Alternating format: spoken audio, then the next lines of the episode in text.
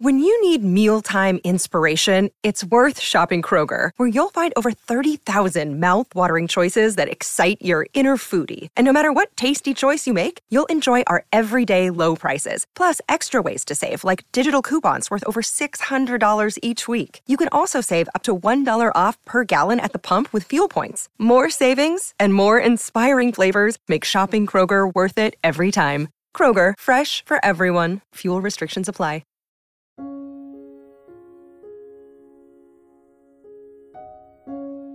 It's our 18th Character Evolution cast episode, everyone. This episode is going to be all about utilizing the right tools for the job when it comes to expanding your campaign story. But before we get to that, we've got some announcements. First up is a Descent into Midnight Kickstarter update because we're not going to shut up about it. Never. Um, you can't make us. Never. As of the release of this episode, there will be 20 days left to get your hands on this phenomenal game. Uh-huh. They have blown through two of their stretch goals, um, and every $5,000 from here, they'll be locking in another session for the Steampunks to play um, their Descent into Midnight campaign. Mhm. It would be really cool to see what a long form version of this game might sound like. So please help make that happen if you can. Um, this is, I, you know what? I, I'm I'm not gonna continue to tell you about how great this game is. Uh, you've heard it. Yeah, you are. all before. It's oh my god, it's so good. It's so good. Oh my gosh. Every time I'm like, every time I interact with this game, I'm like more excited Mhm. about it. Um, I recently got my tax return, and I was like, heck yes gonna up gonna up my pledge to that like very nice limited edition copy. Uh huh. Absolutely. oh Um, gosh. which that I before so that was like, oh, I don't know, I shouldn't, and then I was like, you know what? do it. Nah, It's I'm gonna do beautiful. it. Is- it I'm gonna a- do it. I can't say no to it. That is a beautiful, like hardcover, like deep blue, silver, like. Oh my gosh, and like Devin's art on the front, Yeah. and like, mm, Uh huh. uh, gimme, gimme. mhm. Yep, Oh my gosh. give me that good, good game. And uh, just recently on uh, the uh, Taylor's uh, podcast, uh, the Game Closet, Mhm. uh, they released a world building and character build, uh, character creation episode of Descent into Midnight with uh, Rich Howard at the helm, uh, Yes. Cat Cool, DC, Devin George, and uh, Richard Twice Landry. I know. I gotta listen to it. I'm. Yeah, I haven't gotten to it yet, but like, ugh, what I- a good group. I'm I'm halfway through, and they're they are just blowing my mind left and right. yeah, from what I've heard from Devin, it's phenomenal. Uh huh. Yeah, I'm I'm waiting with bated breath for the actual play of that session, and I hope it comes soon because, my goodness, Yep. yeah. Yep. Well, um, aside from Descent into Midnight, there is a lot going on in February. Um, it seems to be the month of the Kickstarter. Mhm. Um, so we mentioned in this very episode that you're about to listen to uh, one other Kickstarter that's wrapping up soon uh, for. two. We mentioned two. Oh yeah, we do mention two Kickstarters. We do mention two Kickstarters. Oh goodness so- gracious, there's so many. Yeah. So know. keep an ear out for those. Uh, but one I'd love to point out right now that we don't mention is a game by Kevin Petker, uh, who designs another game that we're talking about this episode. Uh, he is releasing Princess World, uh, which is a PBTA game. And uh, he started designing this game after having a discussion with his daughter, asking her what sort of game she would want to play. So Oh, cool. so he literally like the the nine core princesses you can create were Mm-hmm. all the ideas that his daughter had for oh, that's so awesome. Yeah. So it's the the story. Uh, they have a Kickstarter video of how it all started and how it all evolved into what it is now, uh, up on their up on their Kickstarter page. Uh, so go check that out. It's it's such a such a beautiful game. We've got a uh, we've got a spotlight episode coming up uh, this next Thursday uh, for the game. So keep an ear out for that too. It's it's just really good. Yeah. Um, speaking of things that are really remarkable, guess what time it is? Yeah. Review time. Review time. Review time. Or maybe I'll, I'll show, turn that into show blurbs. Um, Now it's time to read some reviews. yeah, no, we'll, we'll workshop it. Uh, we only have one more review left after this one, and then we'll be all out of reviews to read. I know. Which would be really sad for you, dear listener. Um, but you can help with that. Uh huh. If you head over to Apple Podcasts with iTunes, you can leave us a rating and review, and we will read it on the air. It helps us out a lot and brings the show more listeners. Uh, like this review from Selfaria from the United States on Apple Podcasts. Informative, fun, and relaxing. Amelia and Ryan are a delightful combination of earnest excitement and welcoming chill, a fantastic pair for the discussion of a wide variety of systems. The discussion episodes are always thought provoking and a great source of inspiration for my own TTRPG sessions. I was sucked in by the cheerful, homey fluffiness of Mouse Guard episodes and stayed for, well, everything else too.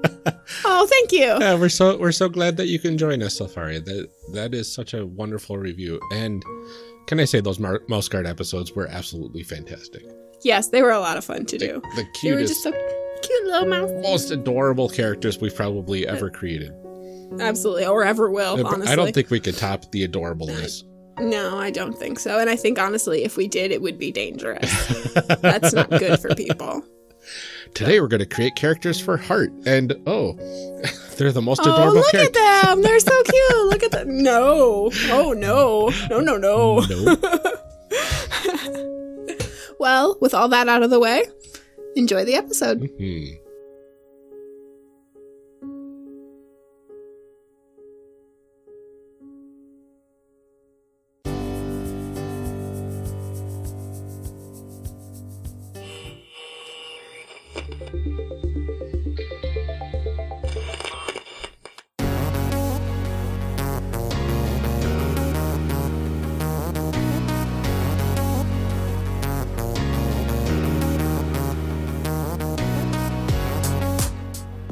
Welcome to Character Evolution Cast, a show where we discuss what to do with all those characters we just made.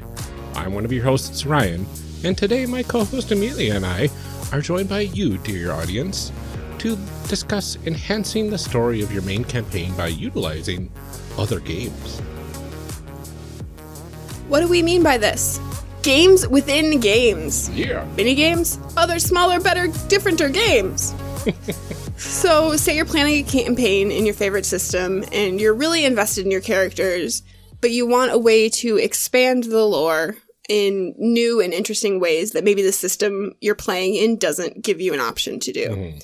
One way you can do that is by creating your characters in another RPG system and playing certain parts of the lore as a, sh- a one shot or a mini campaign. Yeah, absolutely. So, this episode, uh, we're going to go over some examples of what sorts of things you can do and what sorts of tools and games you can think about getting in order to enhance your experiences at the table. Uh, whether you are a player or a GM, we think this advice could go pretty far to getting a deeper connection with any of your characters or the story as a whole. First, before we jump into the specific examples, our usual disclaimer not everything's for everyone. Uh huh. Let's recognize that this method may not be for everybody. So, definitely consult with everyone at the table, see if this is an idea that works well for your group. Enthusiastic consent is something that we've talked about previously, most notably in our Starcrossed episodes with Alex Roberts. Um, if everyone is not on board, maybe don't do this. Um, and certainly, I think compromise is a really big part of this.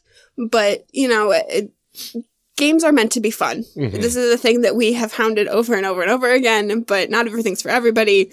You're here to have fun. If it's not fun, don't do it. Yeah. Again, uh, your mileage may vary. Absolutely. Um, other considerations might be that the game you're playing already handles uh, certain situations very well within the the rules of that game, so there might not even be a need to deviate. Uh, Yeah, absolutely. Some games have this kind of built in a little bit. Yeah. So, uh, t- having all all of that said, uh, let's go ahead and dive into some specific examples of what we're kind of talking about here. Uh, we'll start with kind of like story expansion sort of games, right?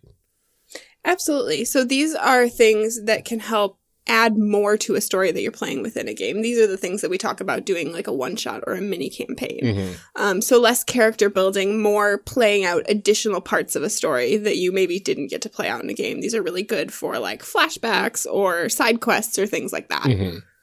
Absolutely. So probably the the game that started me thinking about all of this is uh, a game we covered previously on the show, um, and a game we just mentioned.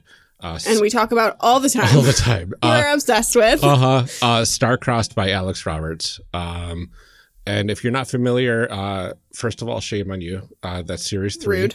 Uh, Series three, and also part of our uh, recap at the end of the year Uh-huh. last year, one of our recast episodes. Yeah. Um, it's yeah, it's just come on. How do you not know about this? Really, is what we're saying. If you've listened to this podcast at all, Yeah, but you know, this might be somebody's first episode, so and they might not be familiar with with all the the wonderful RPGs out there that we have covered. So, uh, if you haven't listened to Series Three or heard about us talking about this a lot, uh, Starcrossed is a game where you use a Jenga tower as the main mechanic. And the game tells the story about two people that really, really want to do stuff and uh, really, really shouldn't. and we should be clarified by do stuff. We mean even like hold Yes, hands hold or hands, you know. uh, just start a relationship. Um, it doesn't even have to be completely intimate. Uh, it's just people that have a romantic tension that really shouldn't uh, get together for whatever reason, and you get to define all of that during the game. Absolutely. Yeah, uh, it's it's really cool because you can use this game to uh, if you have in your main campaign maybe a player and an NPC or two players or or maybe even just two NPCs that have this sort of dynamic. It'd be really cool to kind of pull them out of the the main rules of the game and and see what happens through the rules of the uh, Starcrossed. Um, hmm a horror borealis recently did this they took uh, two of their characters. One of them is a character from kind of the the secondary campaign that they have Mhm. that takes place back in time. And one of them's an npc that that person eventually ends up with uh, and has uh, a relationship with in the in the current present time in the game Very cool. yeah, so uh, that one's on their uh, bonus Patreon content. So if you really wanted to listen to that, that's how you would get access. But it's it's a really cool way to to figure out kind of what what happened with these people and what started their relationship in the past and how did they get to where they are now. So the One Shot podcast um, did a series too. Again, um, it's in the secret archive for the One Shot podcast. Um, they played a game on the main show called Of Drow Origin, um, which is a D and D um, adventure kind of game where you play as Drow. Um, but in the secret archive, as part of the side story, um, James and Mel did a game where they played as the uh, two characters that they played on the main show Oh, um, nice. and kind of played out their romantic backstory as well. So that was really exciting to listen to. Oh, that's really cool. Um, yeah, it's a lot of fun. Um, so the main part of that story is on the the main one shot feed, but then there's also the bonus content. hmm Um, so you can kind of c- uh, compare the two. Same as with a horror borealis too. It's kind of nice to be able to hear, um, you know how how those things connect and like how people are using them. I Mhm. should say that we do that. We're going to do a lot of that in this episode. Is give you examples of where you can hear people playing these kinds of things. Mhm. So Yeah, because uh, when I heard people playing existing characters in existing settings, um, it, it kind of was a, a really cool feeling because it's like if you're if you've been listening to uh, a certain AP and they're going over certain characters and you get really attached to those characters and then you kind of pull them out and put them into this really interesting like niche situation, uh, it, it has a really nice emotional impact and. I think if you do that with your characters that you have at your home campaign, uh, it would also have uh, kind I think it would have an even bigger impact because Yeah. they're your own characters. You know. yeah. Um, and it, it is to noting uh, that Starcross is a two-player game. Mhm. uh, currently. Uh, Yes. but uh, there is uh, something said about the tension that others feel in the room uh, watching that sort of thing unfold. So if Mhm. you have a full table and only two people are playing Starcross, it's it's almost like a nice spectator uh, sport, so to speak, of like wonderful role playing and and like is that tower gonna fall tension. I think too, it offers a kind of a cool opportunity when people want to play out a romantic story, but maybe everybody else at your table isn't super into that. Yeah. Um, because I know playing out romantic scenarios are a thing that not everybody's comfortable with, and especially when it's two characters, Yep. it can feel kind of um, alienating for other people at the table. Mhm. So if this is something that like a side part of this is really important to you, and you want to see how this romantic subplot between you and another player kind of plays out, but you don't want to subject everybody else at the table to that. You just want to Yeah. know what the re- like they just want to know what the result of that is and where it goes. Um, I think that playing a two player game can offer a really cool opportunity to do that without having to drag everybody else in. This is sort of like a break from that rule of everybody has to be on board. Mm-hmm. Um, I think as long as people are on board with you playing the game outside of the game, Mm-hmm. Um, which is definitely something I think you should talk to your group about. But I think it does offer a unique chance to play out some of those romantic stories in a way that not everybody has to watch, or that not Mhm. everybody. Because doing like those side quests and stuff can, like I said, can feel kind of alienating to the other people that aren't involved in Yeah. that plot. So I think that's a cool thing about doing something like this too. Mm-hmm. Yeah, I mean, if you if you think about like traditional uh, sticking with the same game sort of stuff, like if you go to D and D and say the rogue has a side quest, where it's just Mhm. the rogue and the GM, and they have this grand adventure just one on one.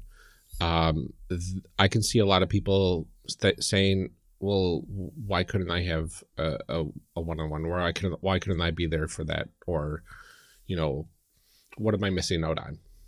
Yeah, I mean, and I think that there's, it can definitely go both ways because I think sometimes, depending on the group and depending on what kind of role play you're doing, um, sometimes it is really fun to watch when you're with a group that are like, they get really into it. It is fun to watch other people. That was one thing I enjoyed when I was doing an AP. It was like, even if my character wasn't in it, I was playing with people who were such great players that I didn't mind watching those side quests. But I also know sometimes as a player, you're like, no, I want my playtime to be me playing. Mm-hmm. And so I think that this is a cool, you can do it either way, you know? Yeah, absolutely. There's ups and downs to both sides of it. Yeah. So uh Starcrossed was the first one that came to mind. Uh so that's why we we talked about it first. Uh but there are so many others that you can get into. Mhm. Um one one example that I just absolutely love that I heard recently, uh using kids on bikes. Mhm. Uh for younger versions of your characters. yes. um, or even just telling a story in the past, uh, depending on like where your campaign takes place. Mhm. Um, because Kids on Bikes is you you play as kids, and you're on bikes, and Oh, okay, maybe. I mean, you don't have to be on bikes. Yeah, I. Uh, I specifically remember a one shot game where there was a lot of skateboarding. yes, so kids on wheeled devices. Um, doesn't doesn't have the same ring to it, of course. Um, but it, it's effectively there's like a mystery of some sort that you kids are going to be trying to figure out or fix or try to survive. It's it's the Stranger Things of role playing games. The uh, I would even probably classify the Goonies as a kids on bikes type of adventure. Yeah, I could see that.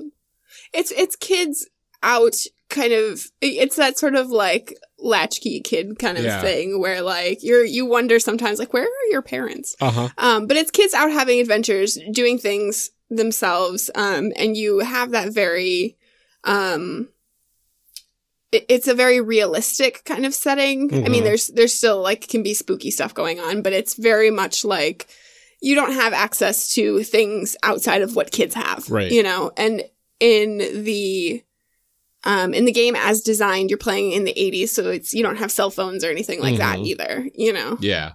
Yeah, the 1980s uh, was an interesting decade to be a kid in because you, you literally could just get out of your house and, and ride a bike to a friend's house like two miles away and your Mhm. parents would be like, "All right, come home for dinner," or or Yeah. or not if you call us. Right. and so I, I I remember a lot of times doing that as a kid, and this game uh, covers a lot of that uh, fun adventure that you can have. Um, but it, it's really cool that you can you could take your adult characters, say if you're playing a modern game, Mhm. um, or a game from like the early 2000s or so, uh, put them back in time, 20 years or 40 years in our case right now, uh, and and play this and see what happens. Yeah, I think it offers a, a chance to play out some of those like growing up stories um and kind of see I, I think it's a really good game for playing like how did our group come together Yeah. um would be a really fun use of this game hmm to just say like oh we've been you know you talk about we've been doing this for forever Yeah. well go back and play like when was the first time you guys went on an adventure Mhm. You know It's it's interesting because it it almost feels like Stephen King's It is like a quintessential kids on bikes sort of scenario of uh, adults that know each other that Mhm. promise they're going to help take care of this thing if it comes back, and then there's flashbacks to the kids on bikes portion. yeah So turns from adults in cars to kids on bikes, I guess. yeah, wheel wheeled devices. Yeah. So uh, one example that I know of that is going to be coming soon is uh, another Horror Borealis uh, reference. They're doing a, uh game uh, that takes place 20 years prior to the main campaign. So the main campaign takes place in 1996, and this game is taking place in 1976 Very cool. and it's going to be a bunch of different kids uh, in in this small town of Revenant, Alaska, and uh, it's going to follow their adventures, uh, whatever that entails. But what's cool is 20 years prior to the main campaign, a lot of different NPCs and even some very like maybe four year old versions of some of the characters are going to be in town. So it's very possible that these uh, players will run into other cool younger NPCs that they know from the main campaign. Very cool. Yeah. So I thought that was really cool. Another game um, that works really well for story building is Reflections Mhm. by Jim McClure. Yeah. Um, the One Shot Network has used this a couple times. Um, most recently on Campaign Skyjacks. It's in the main feed right now. Mhm. Um, but they did a Gen Con live show, um, which was so much fun. Uh, where Liz and Johnny um, played out the story of how Travis and Gable met. Um, and so the way this one works is you have two individuals who are at their like final showdown with one another. Mhm. Um, but the core mechanic of it basically is you go back a couple acts and say like when was the first time we met? When, you know, when did it almost come to blows? Um, and basically building up the story to why are we at this final confrontation? Mhm.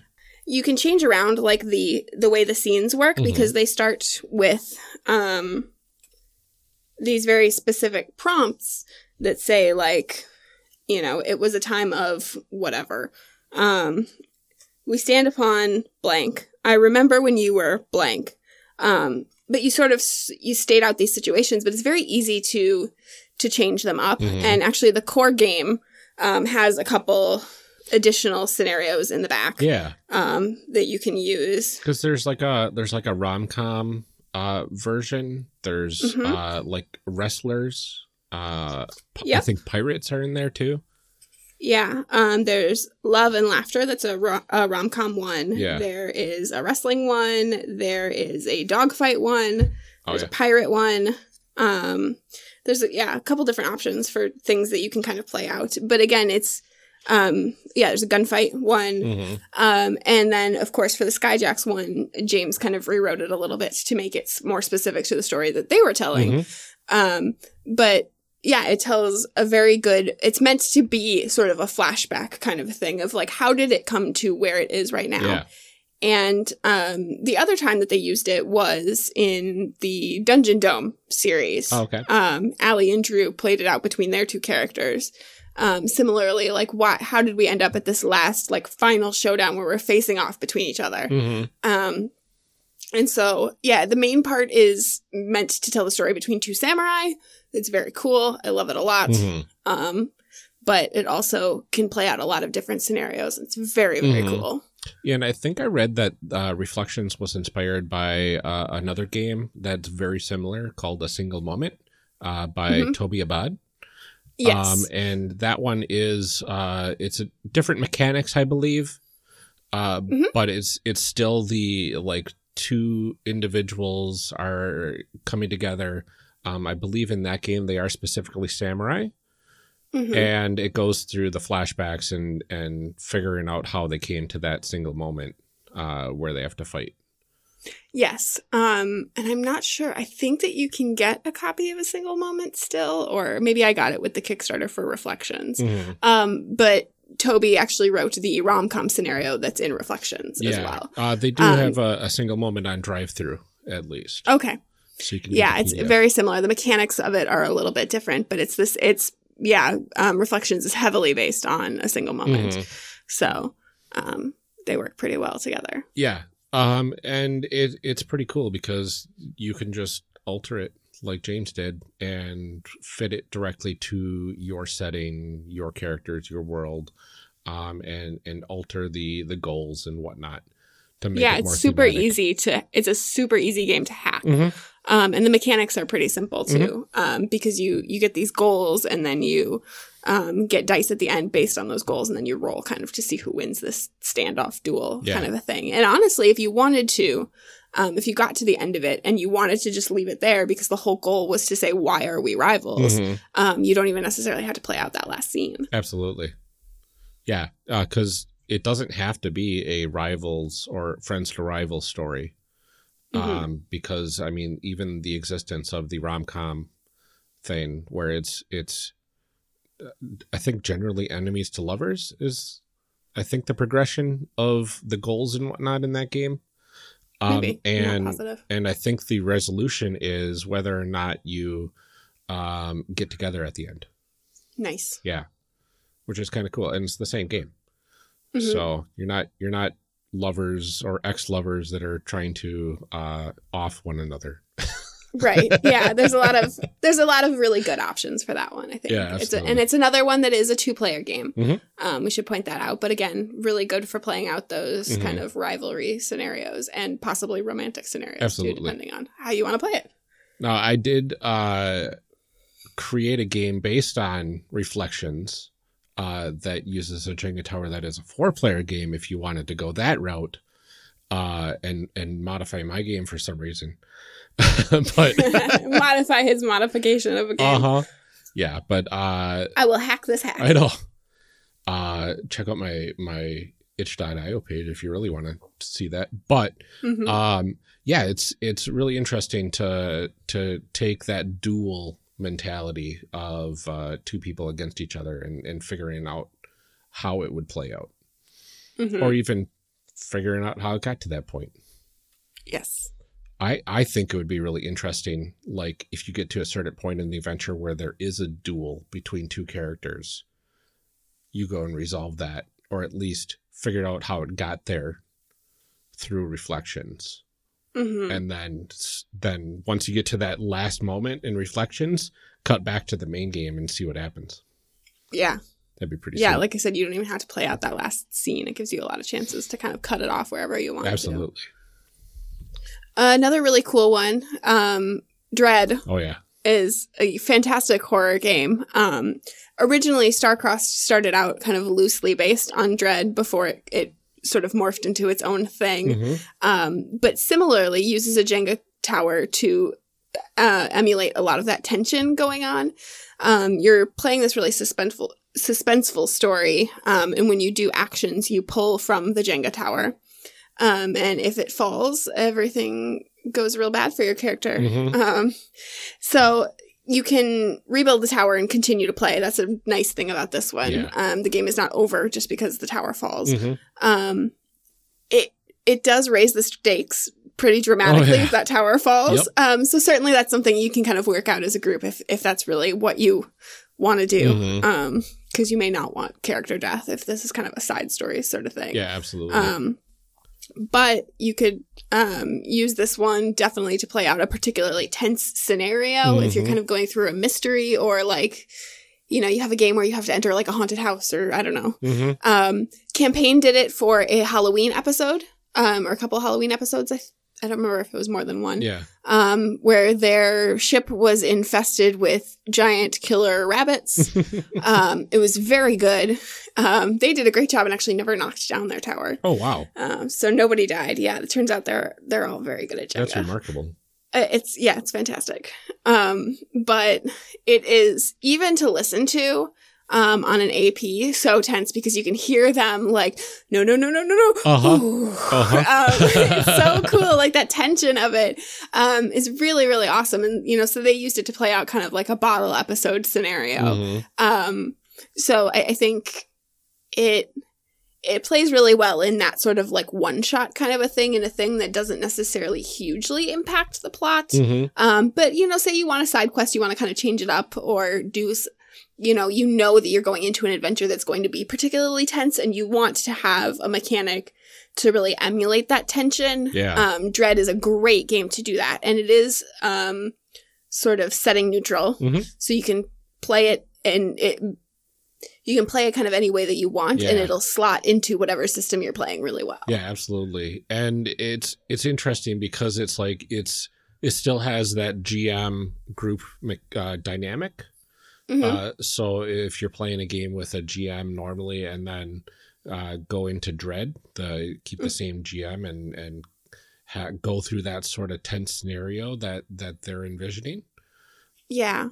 Yeah, we should say that like certainly Reflections is a GM-less game technically. Mhm. Um however, if you listen to the campaign uh, episodes, um if you're a fan of the Skyjack series, you can hear James acting kind of as facilitator and Mhm. asking some sort of, you know, um setting questions and like asking people to expand on stuff. So certainly even in GM-less games, I think there's a role for them kind of as a facilitator Absolutely, sometimes.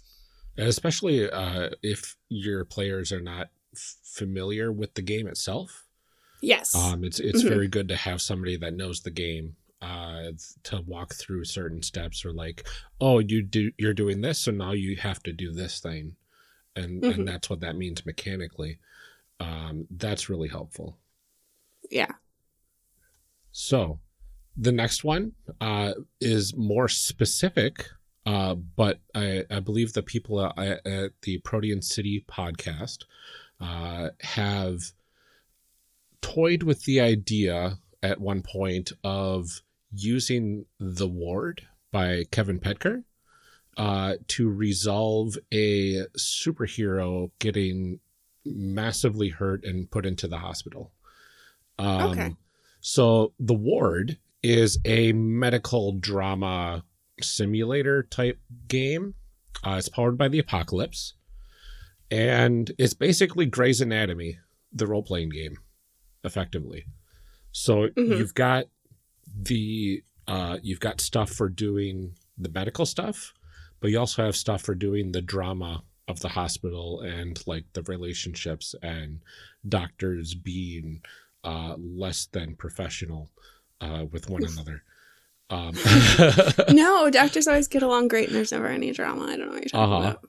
well, I mean, less than professional in ways that they get along great too. Um, just think Grey's Anatomy. You'll know what I'm talking about. right.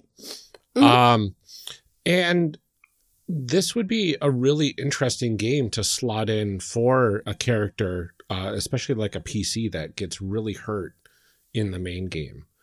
Um, Mhm. I don't know how much of the setting itself is like ingrained into the ward, but I imagine that it would be easily hackable to to kind of just put this sort of hospital type system into Yeah. your game itself. Yeah, I think that that would be pretty easy. Um, especially with most PBTA games are, you know, eminently hackable. Oh yeah. Um, that's why there are so many of them. Um, I think that that's a good way to play out. You know, we've talked a lot about like injury and, um, sort of the consequences of those things and how a lot of games don't play those out particularly well. You Mhm. take your long rest and then you're better. Yeah. You roll your medicine check and then you're better. hmm Um, so if you want a little more from something, if you, you know, we talk about like there would be some sort of like dramatic emotional impact and, hmm you know, uh, uh, not only for the person that's injured, but for the people around you.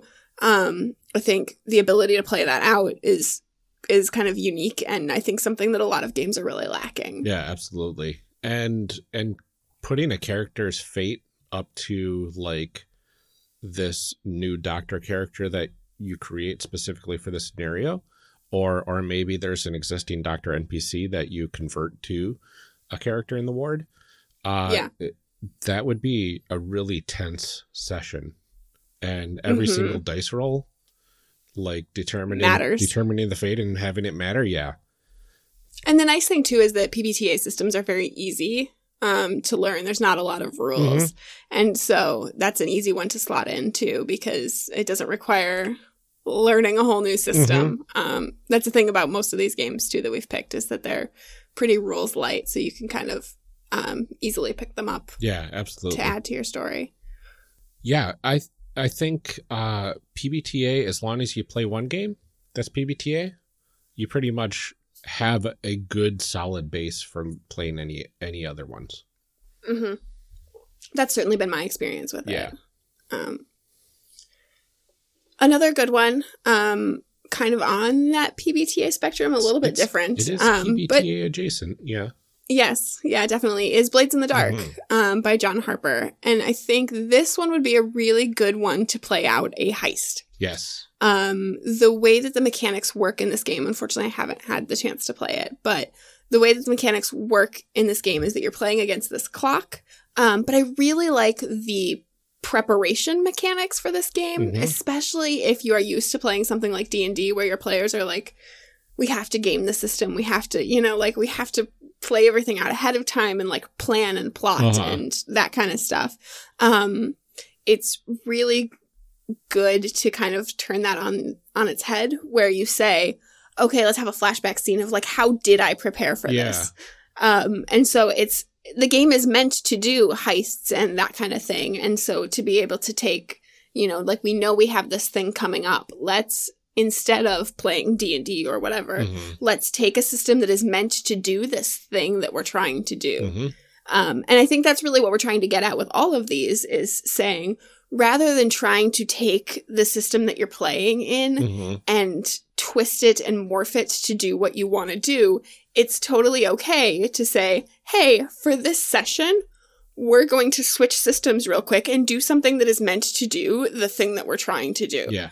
because that is that's the really cool thing about there being such a wide variety of games out Mhm. there is that there is a game that is built to do the specific thing that you're trying to do. Absolutely. You know, there's a game specifically built to play out that tension of a love story. There's a specific game to play out your medical drama, to play out your heist, to do something like that. So rather than trying to hack, I mean, we, we are still hacking, but rather try, than trying to like twist a system that you're playing and really kind of like, you know, Mhm. shove a square peg into a round hole um, of the game that you're playing, it's it's cool to take a session Mhm. and do something with a system that is meant to do the Yeah. thing you're trying to do. Yeah. And I think that's really what we're getting at with these story building ones. Mhm. Absolutely. Uh, cause you could do a lot in D and D. You can do pretty much anything you want in D and D, but the resolution mechanic is okay. I do something, roll a die, put it against a skill, and see if I succeed or not. Right. And I definitely don't want to I feel like a lot of times we are kind of down on D&D because it is Yeah. like the, you know, the gateway. It's the one that everybody knows. Um but I I think I point out at one point in some episode um that there are games like what is your game it's a question that we ask now is like what is your game meant to do what kind of stories is it meant to tell Mhm. because otherwise we'd run everything in GURPS Right. and we don't have to No. we don't have to it's okay I, I don't think we want to either. No, I mean maybe somebody does. There are plenty of people, and I see it all the time on. Reddit and stuff like that. People are like, "Oh, just hack D and D to do Mhm. it," and it's like you could, you absolutely could, and there are people that do, and they Mhm. do wonderful hacks, and you know, like come up with some really brilliant mechanics. But um, if you take a game that is meant to do that, I, I think a lot of times you're going to have more fun Yeah. because the mechanics support the emotional Oh, yeah. story beats that you're trying to tell and things like that in ways that something like D&D Mhm. can't necessarily do because that's not what it's built for and that's not a slight against D&D Mhm. that's just not what it's made for. Absolutely. Yeah. Like even some powered by the apocalypse games, uh, certain events are put into one move or and that's one dice roll. And Mhm. and that's not as exciting as trying to build up this Jenga tower without it collapsing. Or Right. or trying to do a heist and not having to like plan everything in advance, getting into a pickle, and then oh, here's this flashback of how I figured out what to bring based on the situation I'm currently in. You know that Mhm. that doesn't uh, it it leaves more room for you to figure out uh, something in a fun way instead of you know relying on a mechanic that's not designed to do anything more than a resolution or maybe even waterfall into Right. other things. Right. I think that is what we have for story building for right now. Mhm. The other section that we want to talk about, world building. World building. You know how big of fans we are of world building. Uh huh. So we have picked out a couple games, and obviously this is not a full. We should say that about all of this. This is not a full set No. of games by any stretch of the imagination. Mm-hmm. Um, you can hack things to do all sorts of other things. Yeah. Um, but we want to talk a little bit about games that you can use for world building. Mm-hmm. Um, if you want to sort of gamify that process, if you're playing a game that doesn't have that built in, or even if you do and you want something more than that. Yes. Um, this first one is definitely an example of a game that does have some world building components, um, but they wanted a little bit more. Do you want to talk? I kind of remember the Uh-huh. microscope episodes. It's been so long since I listened to the very early Uh-huh. parts of Protean City. I, I literally am going through the stop hack and roll uh, backlog, and probably a week ago, I came upon their uh, microscope uh, hack. I think they Okay. called it Signal Light. Um, oh, yep. for creating uh like a superhero backstory that goes back four generations or something like that. Mhm. Um so basically Microscope is a game that uh has a timeline in it and you're you're trying to figure out events on that timeline for the the world that you are playing in. Um I I don't know too much of the details. I don't know if you create a world in Microscope or if you are just thinking of uh, this timeline for other settings. But it, You, I think you create a world as part of it. that's cool. So you can create a world to start your game, or you can take an existing world and create a, a cool timeline for it, uh, or both. Um, Protean City, like we said, used this for building their primary city. Um, Mhm. Halcyon City is the main city in Masks, uh, but they didn't want to play in Halcyon City. They wanted to play in their own city. Uh, Mhm. and that way they they could play with their own heroes and and all that sort of stuff and and still have halcyon in their world but uh effectively they're they're effectively making like the the gotham or the, or the metropolis to the the other city Yeah. know? Um, and the cool thing about this one, as as an example for people, um, is that it's the very, very first episodes of Protean Yeah. City. So you could go back if you wanted an example of this. You can definitely go back and listen to those episodes without it being spoilers. Like Mhm. some of the other ones that we've talked about, definitely have some spoilers for their main shows. yeah Um, but yeah, the way that they use this is to create like the sort of hierarchy of superheroes that they have. Like they create the ages, you know, like their golden age, Yep. their silver age of superheroes. They create um, Falcon through this, I Yep. think, um, which is their sort of main government organization that covers superheroes. Um, and so there's so many like um, s- kind of story hooks, Yes. basically. Um, so on top of like the world building and the timeline, it helps you create events, NPCs, um, things that you can sort of pull back on Mhm. and use as story hooks in your own game. Yeah. um, Um, and they have done James and Brandon like made a really quality hack of microscope to do what they needed to do. But I think it's something that um, is very easy to translate mhm. uh, to that game too. And we'll try and put a link to Yeah, absolutely. episodes. We're gonna try and put a link to all of the like show examples that we've given you in here Mhm. where we can. Um, some of the secret archive stuff we can't, but Right. um, Well, we can link to it, but you have to pay for it if you if you're not Right. already. which you know support support creators. it's for creators. It's cool. Uh, It's yeah, the microscope that that episode they they like uh create like a location on an index card and then they talk about it around the table and then they place that onto the table and then they do like maybe an event, maybe an NPC and then you can expand on things later when it comes to your turn again. Mhm. Um so that's how like Picoy ended up in the Protean City world. That's oh yeah, that's how uh, the the striped eagle uh, was created, and and all sorts of other cool characters that are iconic to the Protean City world. If you're if you're a fan of that show, yeah. um, if you did end up uh, listening to all the episodes of the show except for the world building, uh, go back because after having listened to what almost hundred episodes. Uh, yeah, there's stuff in there that's still important. yeah, it, and Um, I went back to listen to it recently, and it blew my mind how much like where everything came from. Because when I first listened to it, I didn't know anything about Protean City, and I was like, "Oh, that's cool." But now I go back and listen to it again, and I'm like, "Oh, that's cool." Well, I think that's the cool thing about it, though, is that nobody knew anything about Protean. City when we start when they started it. You know, Exactly. it's cool to see how much of it still matters Uh-huh. and how how big of an effect it had on the world. Yeah, Um, it's yeah, it's very interesting. Strongly recommend, even if you don't listen to the rest of Protean City, I strongly recommend going and listening to those world building Yeah. episodes. yeah, it's interesting. There was like a, a crime family that didn't show up until like fifty or sixty episodes in, or something Yeah. like that. And like, Yeah. wow. yeah, how do you remember all that? Well, I Um, mean, if I mean, if you talk to got the index Brandon, right? Yeah, that's you do know. Yeah, Yep. uh, I really want to see his uh, sheet of clocks that's just like h- hundreds of clocks of different events going on Yes. at any given moment in the world. I'm like, wow. yep, that that's a masks thing. yes.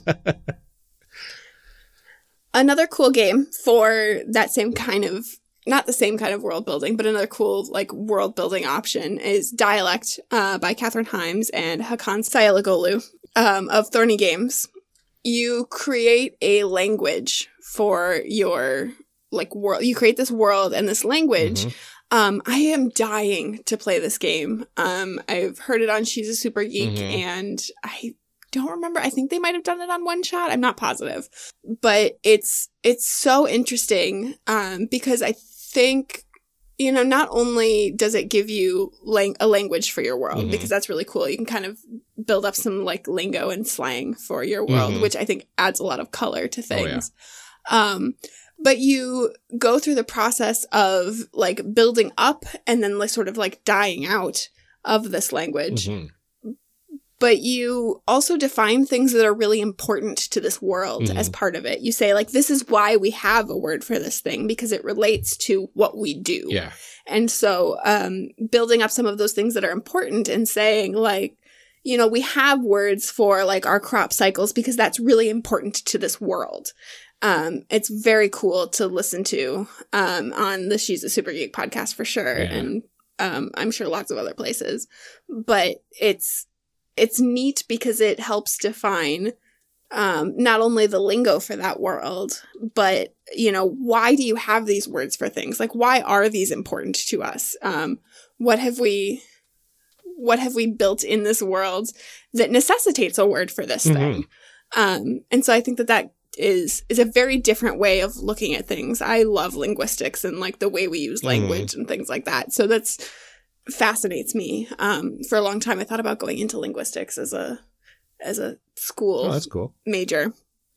Um, but yeah, it's really neat because it it just colors the world in a way that I think a lot of other world building kind of um, not ignores, but sort of just doesn't really facilitate.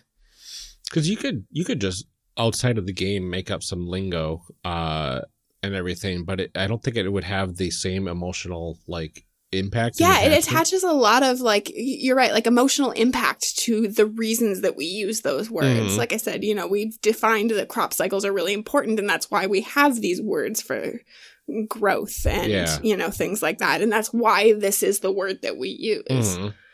um in in yeah like i said in a way that i don't think a lot of other games really put the same Mhm. importance on And it's really cool. Uh, then when you're diving into and playing the game and talking in character and using those words, that just immediately will attach all of you even deeper into this world. And what's really cool is those are your words. Those are words for your table that nobody else in the world is going to be using for their games. Yeah absolutely So it- it creates like a, a really neat, uh, like, I, I don't know, want I want to say kind of like an exclusive sort of feel to your own campaign. yeah And that's pretty cool. hmm All right. So this next game, uh, it's not out yet, uh, but actually it's currently on Kickstarter, and I heard it on uh, She's a Super Geek and immediately uh, fell in love with it. Uh, it's Decuma uh, by Golden Lasso Games.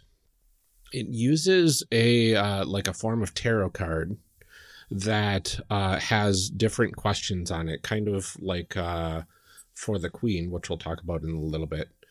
Um, But this is an entirely like it's it's for world building and character relationships, uh, among other things, where you can you can go around and randomly draw these cards and figure out what it means for the situation that you're dealing with. Uh, which is really cool. So it has all these sorts of prompts, and there's like beautiful art on the cards that are that's supposed to inspire you um, if you are into tarot, like, uh, and you do readings and stuff like that, uh, this would be an, an even cooler thing to get into simply because um, there's a lot of apparently hidden imagery within the cards that is very like specific to the the tarot experience. oh cool Yeah. So it's uh it, it's an interesting one that that looks like if if you say you don't have a relationship uh uh linking thing in the game that you're about to play like uh generally D&D doesn't have it um you know Heroes Unlimited that sort of game doesn't have it you can take a game like Decuma and play just the relationship building portion of it and figure out how your characters are all linked together before you even start playing. Yeah, I think it um it's really cool to be able to um this one is pretty is um very world neutral Yes. too. Um which uh, makes it another good game to um kind of insert into your game. It, it doesn't and actually I should say all of these world building ones are setting neutral. Yeah. Um cuz they're for building worlds. Grace. Oh my gosh. um, but it it makes it really easy to again slot into your game and say like we are going to build these things together, which I we're gonna hound this to death. Um, games are cool when you games are really cool when you have that personal emotional connection to this thing that Mhm. you have built together.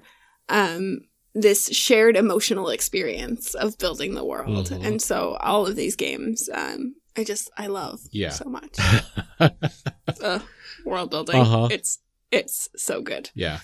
But because it, it's it's basically like the the Beyond the Wall game that I'm a part of. Uh, we built the village, and I care about everything in that village because we built it.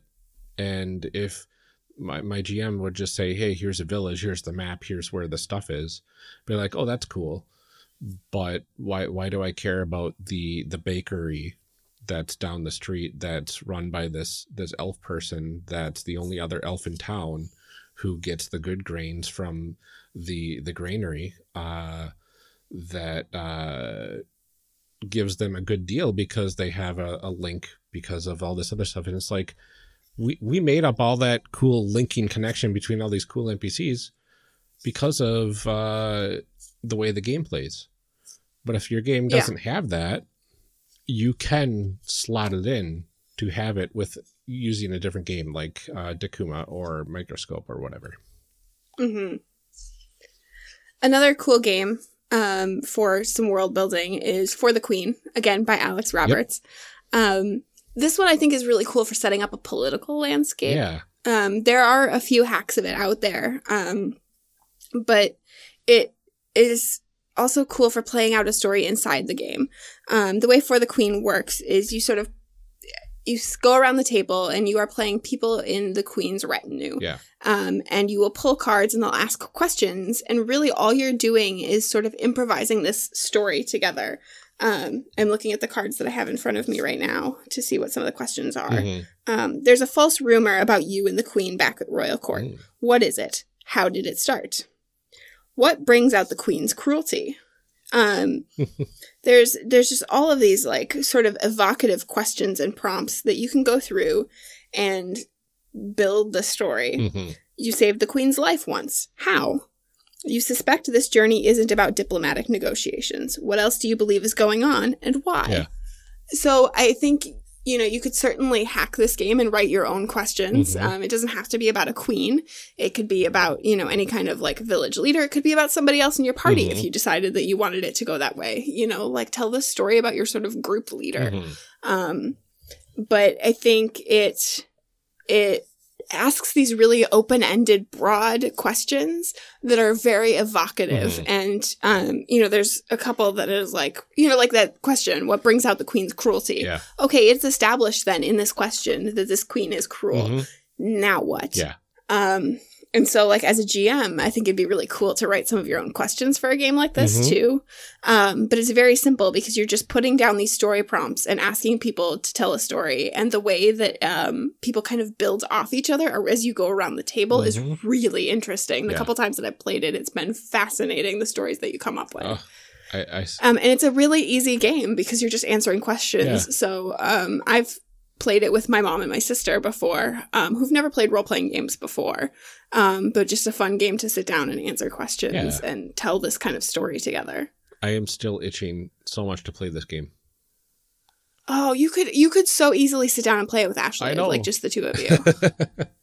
you should do it got- I- um, because it doesn't feel like a role playing game Absolutely. at all. Yeah, it's uh it's a story building game effectively, Mhm. which is really cool. Right, which is you know what you're trying to do. So you could certainly do it in the story section too. Mhm.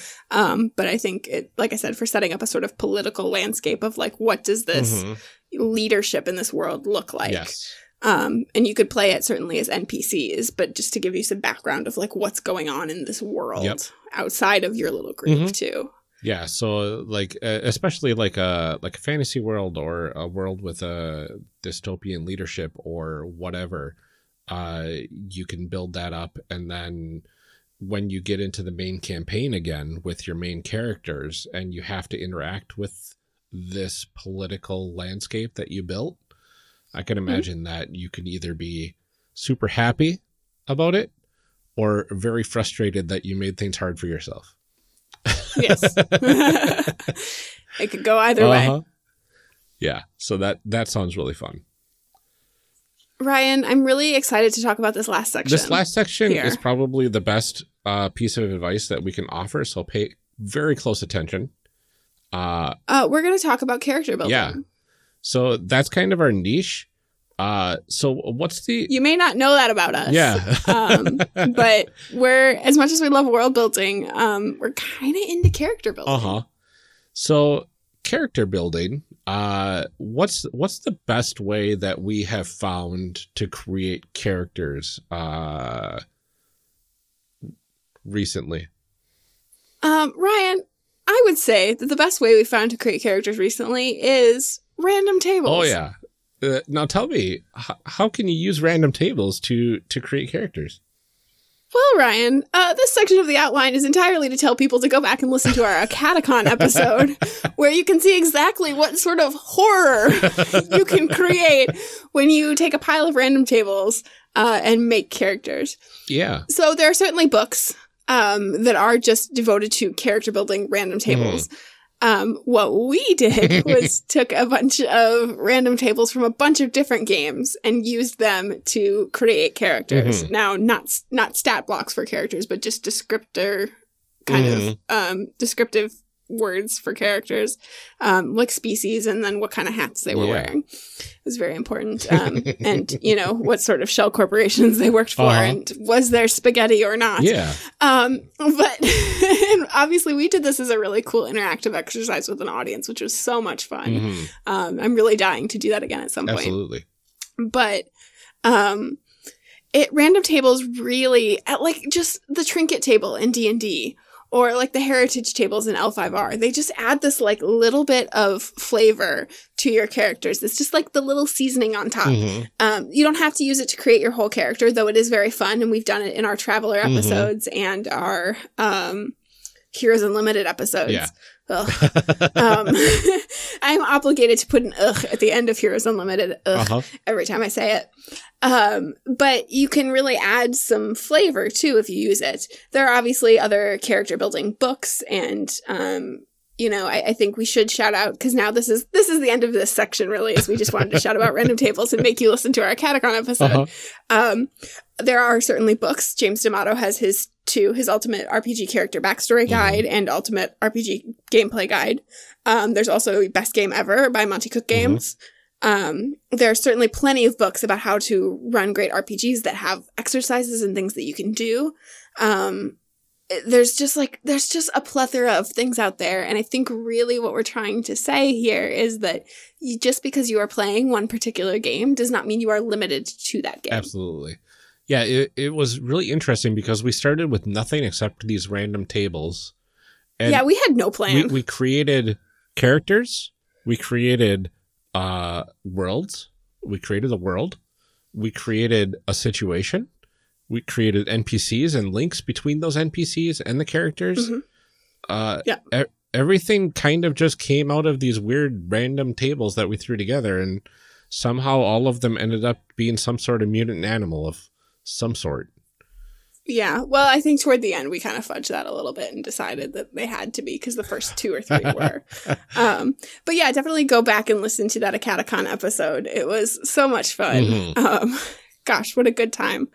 Um, yeah, I, I think that we've we've really covered a lot of stuff here. Mhm. Um, I would love to hear from people if you have done something like this in your game, if you've played a mini game inside a game. Mhm. Um, I'd love to hear about it and how it worked out for you. Yeah. Um, it, ah, there's just so many options here that I think that I just really want people to understand that like you don't have to just because you're playing a game doesn't mean you have to play that. Uh-huh. game.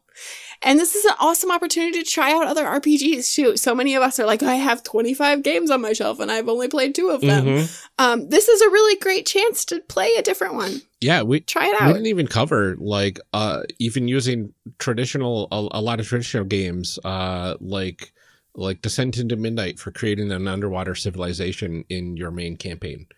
Um Right. or or D&D if you want to play D&D in your kids on kids on bikes campaign. Um or or all sorts of other fun combinations, you know. Yeah, yeah. There's we've gosh, we've only scratched the surface here. Uh-huh. Well, uh I guess this is the section where we thank everybody for listening. Yes, thanks for putting up with us. well, yeah, thank you for joining us for this discussion. Um, we are really thankful that you're here and with us. Uh, and if you really want to talk at us, uh, you've got a few places where you can find us online. Yes. Um, like I said, we'd love to hear more about times that you've used this or times that you're thinking about using this or uh, questions you may have about doing this. Uh, you can find us on Twitter at CreationCast or on our Discord at discord.charactercreationcast.com. And let us know what you're thinking about doing, what you've done, what's worked, what hasn't. Mm, It sounds great. absolutely. Well, we look forward for, to hearing from you, and uh, we look forward to our next episode. So we will see you next time.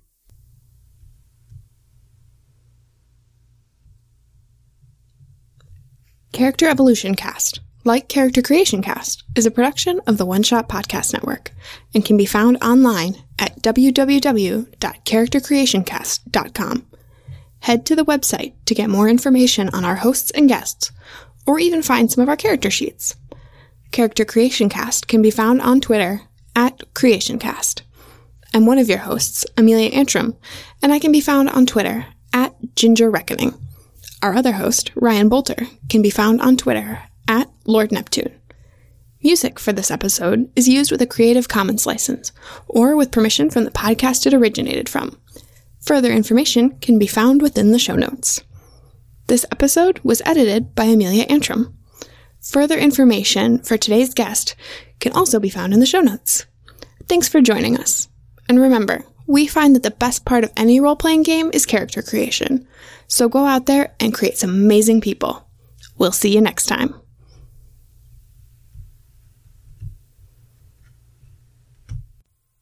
Now we gotta read some show blurbs. Show blurbs. Show blurbs.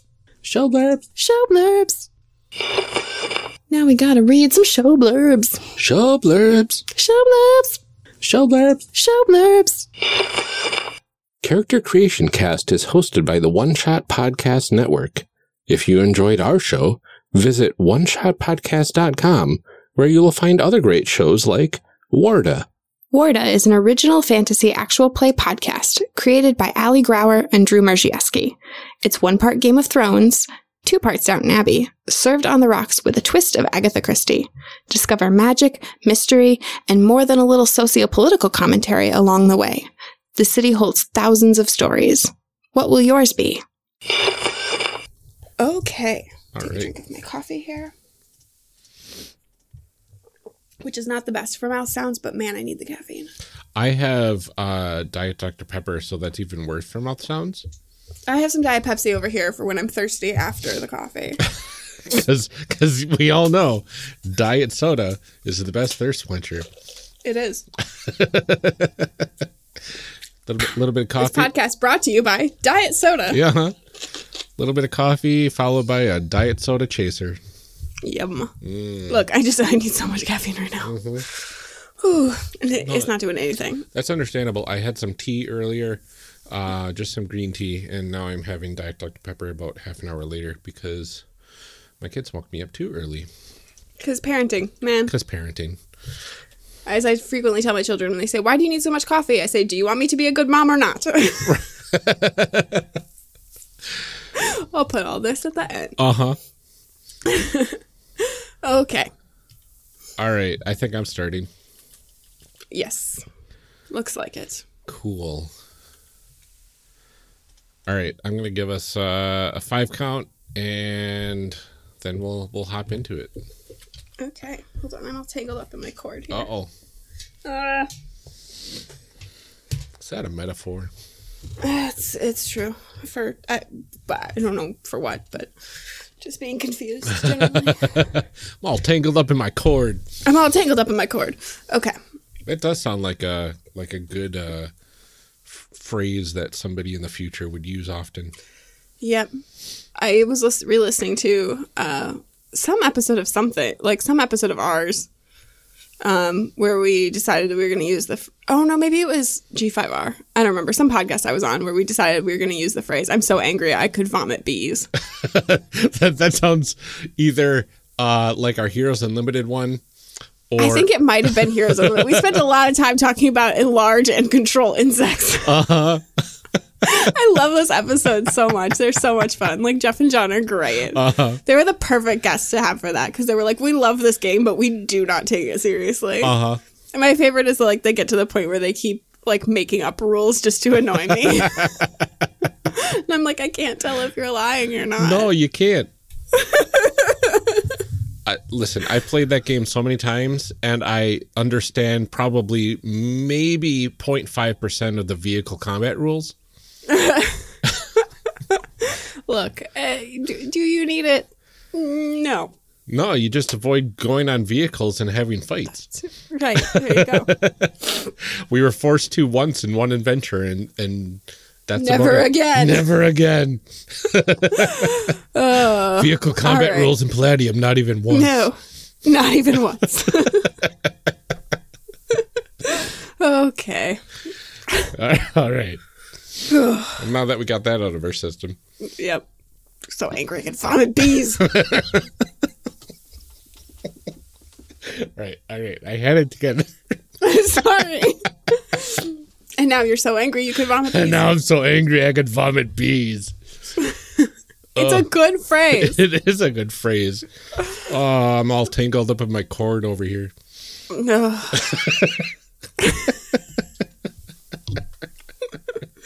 okay. Oh my A couple god. more drinks of diet soda. Coffee. Coffee soda. Ugh. gross. Gross. That's like one of those Jones sodas, right? Uh-huh. Today, introducing carbonated coffee. Ugh. Gross. Okay. Especially if it's like all hot. Ew. That's so gross. right. I was thinking like an iced coffee beverage, not like. No. Gross. I, I don't even know how that would work. I don't know. I've never had a hot. I mean, I guess like you've had like hot, you know, like a hot soda. Yeah. Like every once in a while, you go to like drink it, and you're like, oh, you know, like in the summer or something. But I don't think it's still carbonated at that point. Well, Can you carbonate a hot beverage? Someone, I- someone, write into this show, yep. uh, and let me know. I'm sorry, dear listeners, for everything that we've forced upon your ears at the end Yep. of this episode. Yep. Please know that it's the beginning of the recording for us, and we're like this, and we haven't even started yet. Uh huh. Okay. All right. For real this time. All right. For real. All For right. real. For real. For for real, for real. Here comes the fingers. Ew! Ah!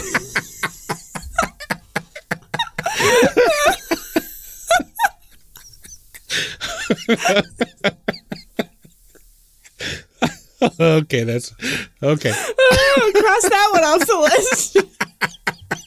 That's a little bit naughty. Cause I'm counting. I know, but nobody can see that. I know. And I wasn't looking at the screen when you said it. I, I apologize, dear listeners. Oh my god. Oh, this is going to be a high energy episode. Game face. Maybe Okay, we didn't need all that caffeine. that's all right. Too late now. Too late now. We're doing it live. All right, here we go. Okay.